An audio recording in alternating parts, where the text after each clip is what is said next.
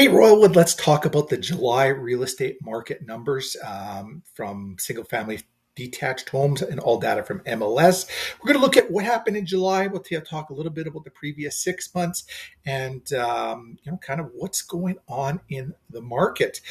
Uh, right now, you're showing you had one sale with six active listings, which gives you an MOI of six. So it spiked up there, um, just slowed down in that area. And obviously, one sale, uh, $720,000, and it was on the market 10 days.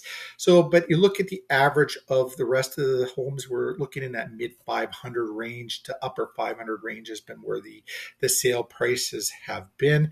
Uh, your months of inventory have been uh, more in a seller's market because MOI, months of inventory, is uh, a metric to determine the liquidity of any real estate market. And four to six months is a balanced market, or I mean, a seller's market. Four to six months is a balanced market, which is showing what it's at right now, which we'll break that down right away is really not the case. And uh, then that uh, beyond six months is a buyer's market. If you take a look at the average here, other than April where there were zero sales, you've been in a seller's market all the way through and just a little bit of a blip here. And if you average it out, you're still going to be in a seller's market. What did the previous five years look like? And again, only one home that sold here, and that may have been the case here in these months as well.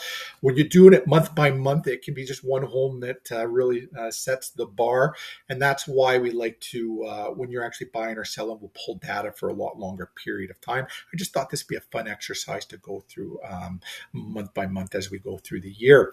And uh, so, like I was saying, buying or selling, we'd uh, look at a specific type of house you're looking at, and we'd hone in onto that information, pull nine-ish months of inventory in the Royalwood area and uh, go over that data and help make you an informed, educated buyer seller, knowing what the act, what the sale price should be, how many days on the market it's probably going to be, what it's going to look like to sell your home, and uh, it's a lot easier to do that in the city of Winnipeg where there's so much data you can pull. It's a lot, lot more difficult to do in rural Manitoba, of course, as there are is less data.